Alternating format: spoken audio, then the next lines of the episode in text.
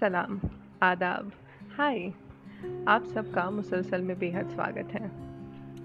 आज मुसलसल की दसवीं किश्त है और सच कहूँ तो मुझे खुद पे इतना एतमाद नहीं था कि मैं इस सफ़र को यहाँ तक ला पाऊँगी।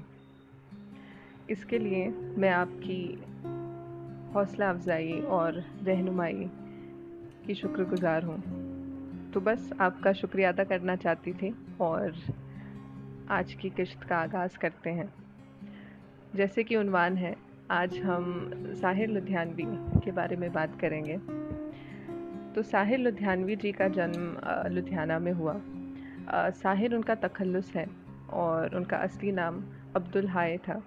बचपन में माँ और बाप अलायदा हो गए और इस वाक़ का उनकी ज़िंदगी में और उनकी शायरी में गहरा असर रहा। तकसीम के बाद वो लाहौर में बस गए और वो एक तरक्की पसंद इंसान थे। कम्युनिज़म को काफ़ी ऊँचा दर्जा देते थे और ये सारी बातें उनकी शायरी में, उनकी नज़मों में भी सुनाई पड़ती हैं। उनकी एक नज़म है, जिसका उनवान है, मेरे गीत तुम्हारे हैं। इस नज़म में वो ऐलान कर रहे हैं कि आज से उनकी शायरी का मकसद क्या होगा? मैं आपको उसकी कुछ पंक्तियाँ सुनाना चाहूँगी। आज से ए मज़दूर किसानों, मेरे गीत तुम्हारे हैं। फाका कश इंसानों, मेरे जोक बहाग तुम्हारे हैं। जब तक तुम भूखे नंगे हो, ये नगमे खामोश ना होंगे। जब तक बे आराम हो तुम, ये नगमे राहत कोश ना होंगे। तुमसे कुव्वत लेकर अब मैं तुमको राह दिखाऊँगा। तुम परछम लहराना साथी, मैं बरबट पर गाऊँगा। आज से मेरे फ़न का मकसद जंजीरें पिघलाना है। आज से मैं शबनम के बदले अंगारे बरसाऊँगा। उन्होंने समाज और उसकी रवायतों पे भी काफ़ी तंज किया। उनका एक गीत है जो आपने शायद सुना हो। ये महलों, ये तख्तों, ये ताजों की दुनिया। ये इंसान के दुश्मन समाजों की दुनिया। ये दौलत की भूख है रिवाजों की दुनिया। ये दुनिया अगर मिल भी जाए तो क्या है? उन्होंने कोशिश की कि अपनी नज़मों से वो समाज को एक आईना दिखा सकें। वो समाज को वो शक्ल दिखा सकें जो वो खुद भी नहीं देखना चाहता। उनकी एक नज़म है अपने अंदर ज़रा झाँक मेरे वतन। ये किसी, मैं मानती हूँ कि ये किसी एक वतन के लिए महदूद नहीं है। अगर आज हम हमारे आसपास देखें तो ये हर एक वतन के लिए उतना ही सच है, जितना अपने वतन के लिए है। मैं आपको वो कुछ सुनाना चाहूँगी। अपने अंदर ज़रा झाँक मेरे वतन। अपने ऐबों को मत ढांक मेरे वतन। तेरा इतिहास है खून में लुथड़ा हुआ। तू अभी तक है दुनिया में बिछड़ा हुआ। तूने अपनों को अपना ना माना कभी। तूने इंसान को इंसान ना जाना कभी।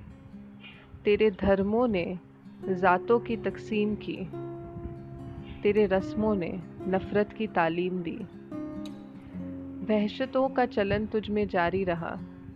कत्ल खून को जुनून तुझ पे तारी रहा। अपने अंदर ज़रा झाँक मेरे वतन। तू द्रविड़ है या आर्या नस्ल है, जो भी है, अब इसी खाक की फ़सल है। रंग और नस्ल के दायरे से निकल। गिर चुका है बहुत देर, अब तो संभल। तेरे दिल से जो नफ़रत न मिट पाएगी, तेरे घर में गुलामी पलट आएगी। तेरी बर्बादियों का तुझे वास्ता। ढूंढ अपने लिए अब नया रास्ता। अपने अंदर ज़रा झाँक मेरे वतन। अपने ऐबों को मत ढांक मेरे वतन। मैं मानती हूँ कि साहिर उन कम शायरों में से हैं, जिन्होंने औरतों के लिए लिखा। अगर आपने प्यासा मूवी देखी है या उसके फ़िल्म के गाने सुने हैं तो आपको एक गाना याद होगा। जिन्हें नाज है हिंद पर। जो मोहम्मद रफ़ी साहब ने गाया है। और उसके जो लिरिक्स हैं या ये नज़्म है, वो साहिर लुधियानवी ने लिखी है। तो साहिर का अर्थ जादूगर होता है। और अगर आपने ये गाना सुना होगा तो आपको लगेगा कि एक इतना संजीदा टॉपिक जो ये गाना है, वो एक इतने संजीदा टॉपिक पे है, मगर साहिर ने उसे इतनी खूबसूरती से लिखा है कि अगर आपने ये गाना एक बार सुना होगा तो आप उसे कभी भूल नहीं पाओगे। तो मैं आपको उसकी कुछ पंक्तियाँ सुनाना चाहूँगी। तो इस नज़्म का उनवान है चकले चकले यानी ब्रॉथल्स। तो साहिर साहब कुछ ऐसा लिखते हैं। ये कूचे, ये नीलाम, घर दिलकशी के। ये लुटते हुए कारवां ज़िंदगी के। कहाँ है कहाँ है मुहाफिज खुदी के। सना ख्वाएँ तकदीर मशरक कहाँ है। ये पुरपेच गलियाँ, ये बेख्वाब बाज़ार। ये गुमनाम राही, ये सिक्कों की झनकार। ये इसमत के सौदे, ये सौदों पे तकरार। सना ख्वाएँ तकदीर से मशरक कहाँ है? ये बिकती हुई खोखली रंग रलियाँ सनाख्वाए तकदी से मशरक कहाँ है? वो उजले दरीचों में पायल की छन छन तनाफुस की उलझन पे तबले की धन धन ये बेरूह कमरों में खांसी की थन थन सनाख्वाए तकदी से मशरक कहाँ है? मैं आपसे इल्तजा करूँगी कि आप ये नज़म रेखता की वेबसाइट पे जाके ज़रूर पढ़ें। आप उसे और बेहतर तरीके से समझ और महसूस कर पाएँगे। तो जैसे मैंने आपसे पहले भी कहा कि साहिर लुधियानवी कम्युनिज़म को काफ़ी मानते थे और उसे बढ़ावा देते थे। तो उस वक्त ऐसा हुआ कि पाकिस्तानी सरकार ने इसी बात पे उनके खिलाफ एक वारंट जारी किया। और इसी मुश्किल हालात में उन्होंने लाहौर और पाकिस्तान को अलविदा कहा और वो दिल्ली आके बस गए और दिल्ली से फिर वो बम्बई आए। तो ऐसा कहते हैं कि गुलजार साहब उनके पड़ोसी थे। तो अब आप समझ ही सकते हैं, इस माहौल में उन्होंने बॉलीवुड के लिए गाने लिखना शुरू किया। और ये आपकी हमारी हम सबकी खुश नसीबी है कि हमें वो गाने सुनने मिले जो आज भी हमारी ज़बान और जहन से गायब नहीं हुए। तो आपने उनके कई गाने सुने होंगे। आ, मैं नहीं मानती कि हम में से यहाँ कोई भी ऐसा होगा जिन्होंने इसमें से एक गाना भी ना सुना हो।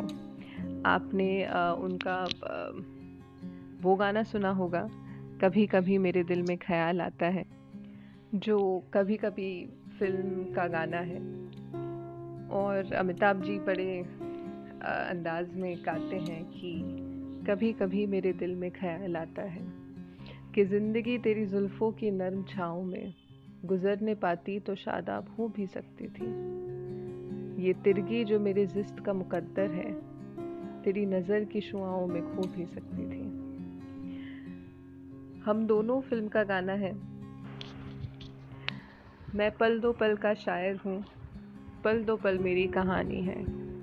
पल दो पल मेरी हस्ती है। पल दो पल मेरी जवानी है। मुझसे पहले कितने शायर आए और आकर चले गए। कुछ आहें भर कर लौट गए। कुछ नगमे गा कर चले गए।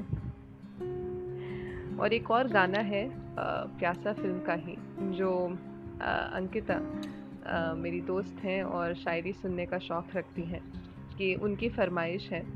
तो वो भी मैं आपको सुनाना चाहूँगी। तो गाना कुछ ऐसा है। ये हँसते हुए फूल, ये महका हुआ गुलशन। ये हँसते हुए फूल, ये महका हुआ गुलशन। ये रंग में और नूर में डूबी हुई राहें। ये फूलों का रस पी के मचलते हुए भंवरे।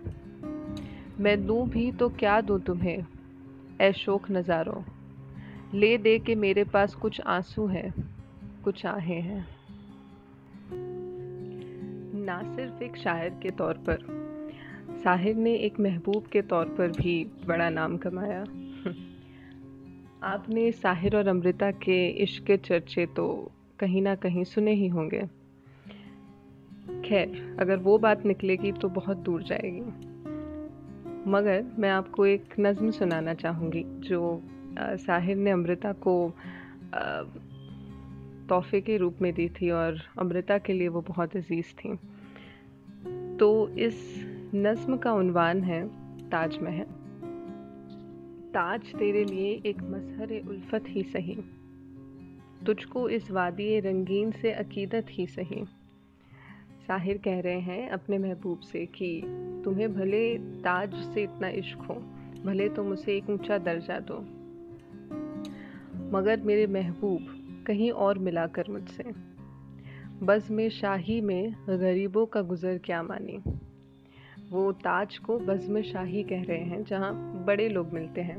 तो इस बज़म में इस आ, इस मीटिंग में हम गरीबों का कोई हम गरीबों की कोई जगह नहीं। तो वो कह रहे हैं कि ताज तेरे लिए एक मजहर उल्फत ही सही। तुझको इस वादी रंगीन से अकीदत ही सही। मेरे महबूब कहीं और मिलाकर मुझसे। बस में शाही में गरीबों का गुजर क्या मानी? अनगिनत लोगों ने दुनिया में मोहब्बत की है। कौन कहता है कि सादिक ना थे जज्बे उनके? सादिक यानी ट्रूथफुल सच्चे। अनगिनत लोगों ने दुनिया में मोहब्बत की है। कौन कहता है कि सादिक ना थे जज्बे उनके? लेकिन उनके लिए ताशीर का सामान नहीं, क्योंकि वो लोग भी अपनी ही तरह मुफलिस थे। ताशीर का सामान यानी पब्लिसिटी या एडवर्टाइजमेंट नहीं था। तो साहिर कहते हैं कि लेकिन उनके लिए ताशीर का सामान नहीं, क्योंकि वो लोग भी अपनी ही तरह मुफलिस थे। एक शहनशाह ने दौलत का सहारा लेकर हम गरीबों की मोहब्बत का उड़ाया है मज़ाक। मेरे महबूब, कहीं और मिलाकर मुझसे। उनकी एक और नज़म है जिसका उनवान है खूबसूरत मोड़। ये साहिर की एक और इश्क की कहानी बयां करता है। तो उसकी कुछ पंक्तियाँ मैं आपको सुनाऊँगी। चलो एक बार फिर से अजनबी बन जाए हम दोनों। न मैं तुमसे कोई उम्मीद रखूँ दिल नवाजी की, न तुम मेरी तरफ़ देखो गलत अंदाज नज़रों से, न मेरे दिल की धड़कन लड़खड़ाए मेरी बातों से न ज़ाहिर हो तुम्हारी कश्मकश का राज। नज़रों से तुम्हें भी कोई उलझन रोकती है पेशकदमी से। मुझे भी लोग कहते हैं कि ये जलवे पर आए हैं। वो अफसाना जिसे अंजाम तक लाना ना हो मुमकिन, उसे एक खूबसूरत मोड़ देकर छोड़ना अच्छा। चलो एक बार फिर से अजनबी बन जाए हम दोनों। तो साहिर और फैज़ अहमद, फैज़ कंटेम्प्रेरीज थे और अक्सर क्रिटिक्स कहते रहे हैं कि फैज़ के मुकाबले साहिर की शायरी इतनी ख़ास नहीं। खैर, मैं इस बात से बिल्कुल मुतफिक नहीं हूँ। हर शायर का एक मुकाम है, एक जगह है। और एक शायर को और उसकी शायरी को एक डिब्बे में बंद करना, एक दायरे में बांधना मुनासिब नहीं। खैर 2021 का साल ख़ास है क्योंकि साहिर के पैदाइश के सौ सौ साल पूरे हो रहे हैं। तो आपकी और मेरी यही कोशिश है कि हम इस एपिसोड के द्वारा इस जश्न में जुड़ पाए होंगे। तो बहुत बहुत शुक्रिया ये एपिसोड सुनने के लिए। और जाते जाते साहिर का एक शेर जो बहुत ख़ास है और हमें याद रखना चाहिए। तो पेश करती हूँ। ले दे के अपने पास फ़कत एक नज़र तो है। ले दे के अपने पास फ़कत एक नज़र तो है। क्यों देखे ज़िंदगी को किसी की नज़र से हम? तो बहुत बहुत शुक्रिया मुसलसल से जुड़ने के लिए। खुश रहें, सलामत रहें और हम मिलते हैं अगले एपिसोड में।